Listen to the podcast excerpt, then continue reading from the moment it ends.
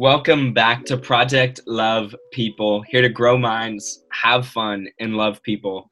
Something so incredibly important in these times right now. Love, we have learned, is so, so essential in supporting our nation and the world as a whole and, and supporting the Black Lives Matter movement. Today, we've got Jared sharing his story and, and, and bringing us a little bit of how we can help out. Uh, so so T Pierce, um, I don't know if you know this about me, but but I can't swim.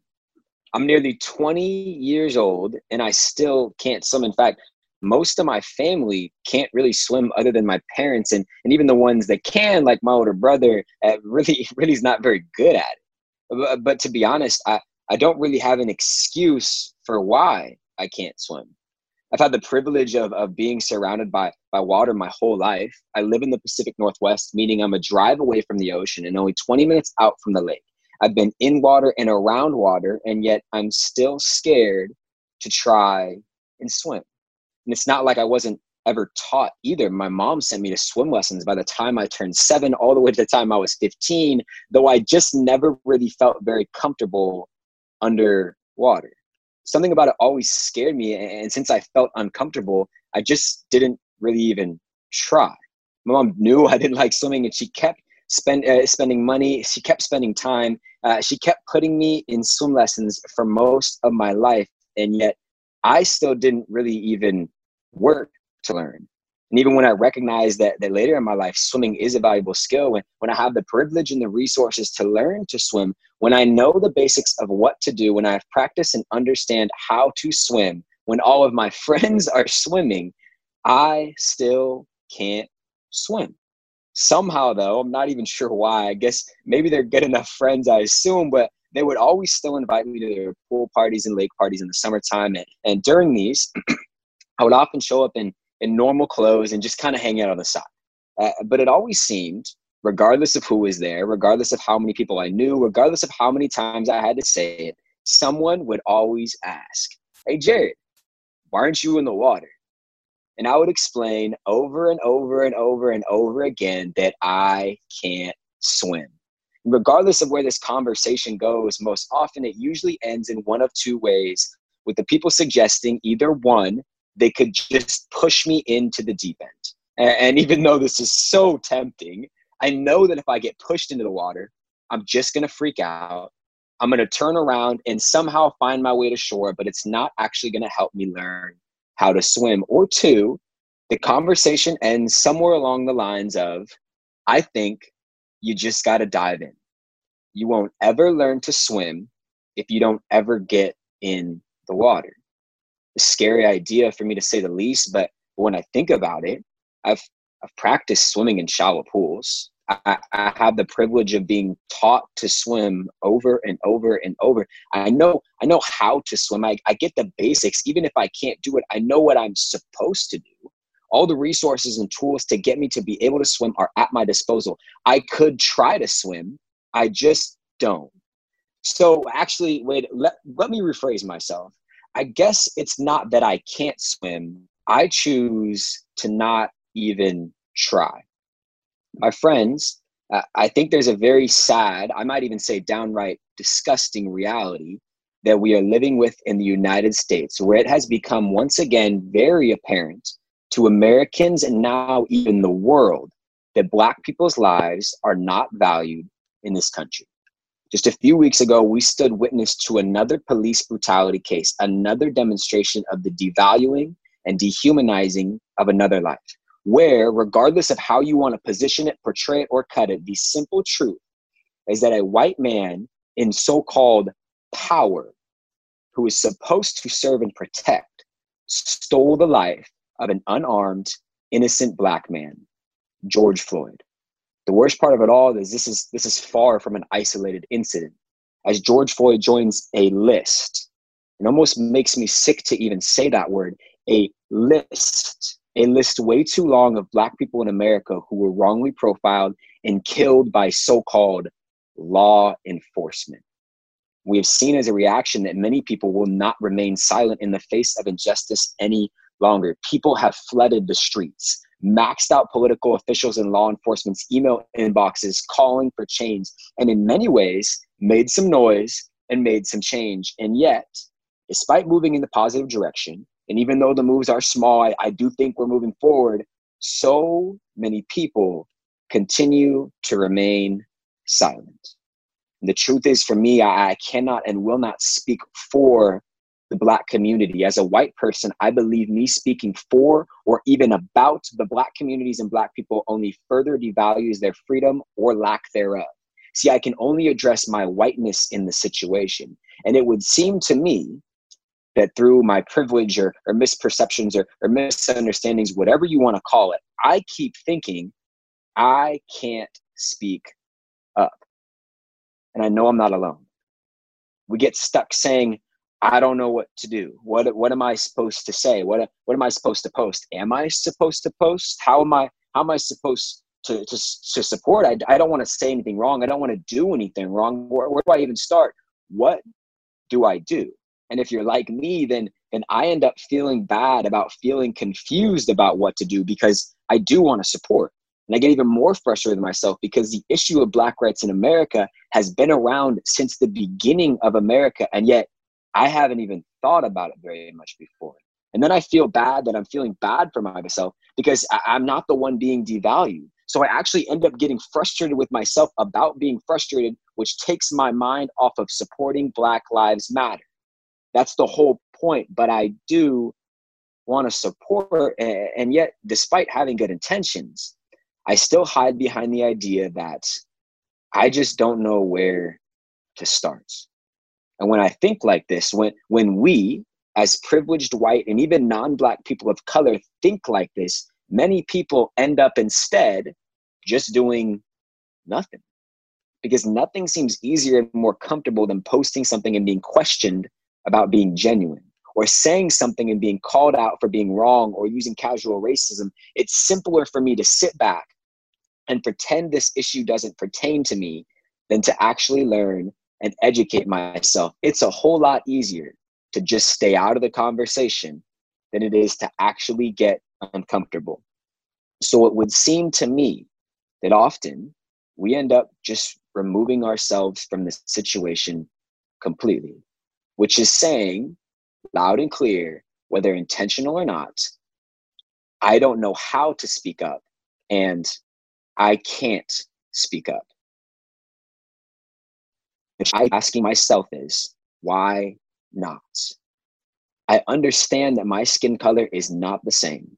I understand that I do not face the same injustices and I might never. I understand that I will never understand what it is like to be a black person in America. But I, along with other privileged white people, have the resources to learn and educate myself. The tools are everywhere, and I have the privilege to access them. There's tons of links and sites and resources about what I can do to support the Black Lives Matter movement circulating social media, and I can start today. If I actually looked, I guarantee there is people in my own life and in my community who want to support me and teach me and help me grow. And I can correct my own behavior and thoughts before it even manifests itself as racism. And yet, often, I won't even try. Yet, often, we, privileged white people, won't even try. So, I guess actually, eh, let, let me rephrase myself it's not that we are saying we can't speak up. We are choosing to not even try. We can swim, if you will.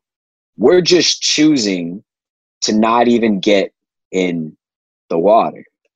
And until you decide, until I decide, until we decide to dive into the uncomfortableness of discussing our white fragility, to dive into the conversations about racism in America, to dive into understanding our own privilege and prejudice, nothing will change. We can argue for new systems all we want, but unless we change our hearts and change our minds, the systems will still become corrupt again because these systems, as we keep calling them, are external creations of human beings, traditionally white people. And the external will never truly change unless our internal does. Change, I actually believe, starts within you. We have to dive in. And yes, I, I believe it's going to be scary, especially for those from privileged white communities like mine to dive into honest conversations about our white privilege and prejudice and how we play a part in the oppression of black people. And yes, I think we are going to get uncomfortable. But isn't the cost of our comfort a small price to pay for black people's rights in this country, for other human beings' rights to live? Is that not worth us being uncomfortable? We have to dive in if we're ever going to learn to swim. And, and might I remind you, it's probably not going to be very easy or look very perfect at first. I don't know all the perfect answers of, of how to support Black Lives Matter as a white male from a place of white privilege. And I don't think anyone really does. I don't know exactly what to do, but I do know for sure that we have to be willing to at least get in the water. I think we can start by reflecting on our own hearts and analyze how we truly feel about what is happening in America. I think we can start by making a genuine post on social media or even just sharing resources we find valuable. We can follow Black creatives and creators on social media to further understand Black oppression and the role we play as white people in creating that. We can start conversations with loved ones we trust to discuss our own white privilege and the role our whiteness plays in how we view people. We can listen and ask questions about prejudice and racism. We can donate our money, time, and resources. We can sign a petition. We can join a protest. It doesn't, it doesn't even seem to me to matter what we do. No one's asking for perfect help or for you to come in and solve the situation. We're just asking to do something. But whatever you choose to do, as privileged white people, I think we have to stop standing around and being silent. You know, the idea uh, uh of silence right now is a is a very hot issue. So many people are debating it. And suggesting that you should feel forced to post on social media or, or, or make a big long speech. It's not going to help or be genuine if someone pushes you into support. If someone pushes you into the deep end, you'll just come running back. But we have to at least start learning and educating ourselves. We have to at least start questioning the media we're consuming. I think we need to work towards getting comfortable being uncomfortable. Most importantly, though, I think we need to stop acting as if things are normal, especially on social media and social platforms.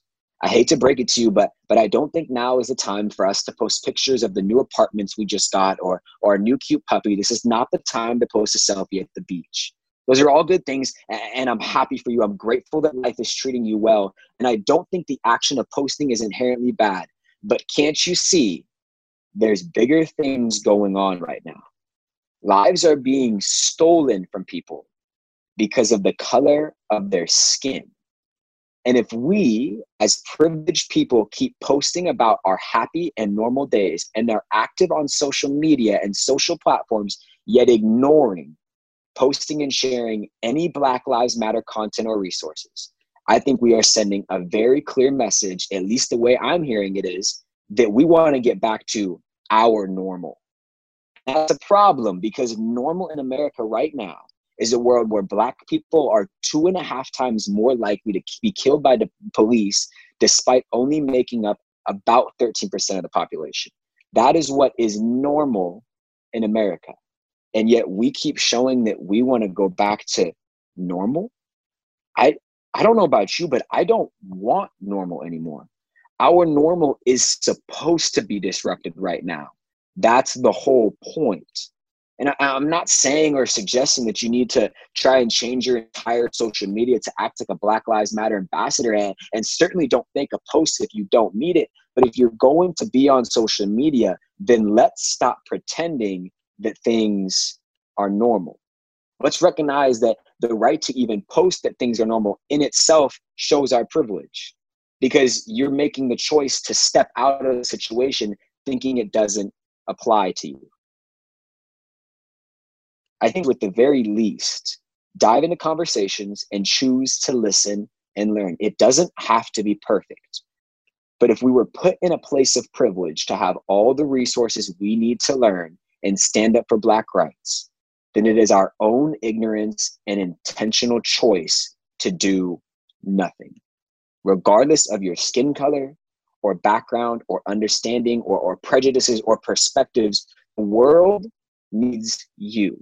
The world needs me. The world needs us to speak up and stand up. I, I understand that it's called Black Lives Matter. And I think it's because Black people are the ones who are being devalued and killed in America right now. But at the root of it all, this is a human issue. Let's learn, listen, grow, question, and most importantly, love. But let's just dive in. Just do something. So yeah, I I can't really swim that well.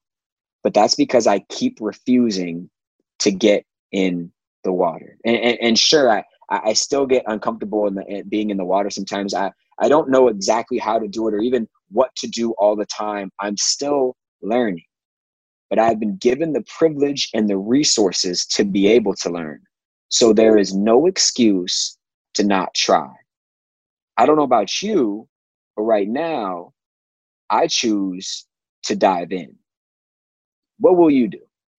Such a good reminder. And I think just like you, it's in this time it's it's tough. You're in a situation where like you said, you don't know. You're you're scared and and you you are going to become uncomfortable and I think that's huge.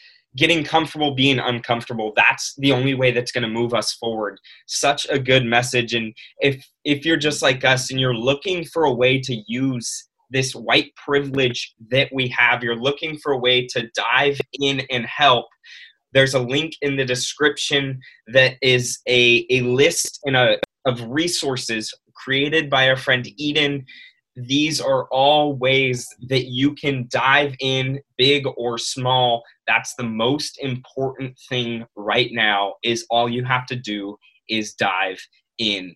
Thank you so much for listening. Once again we're here to grow minds have fun and most importantly love people especially in these moments. And as always peace and love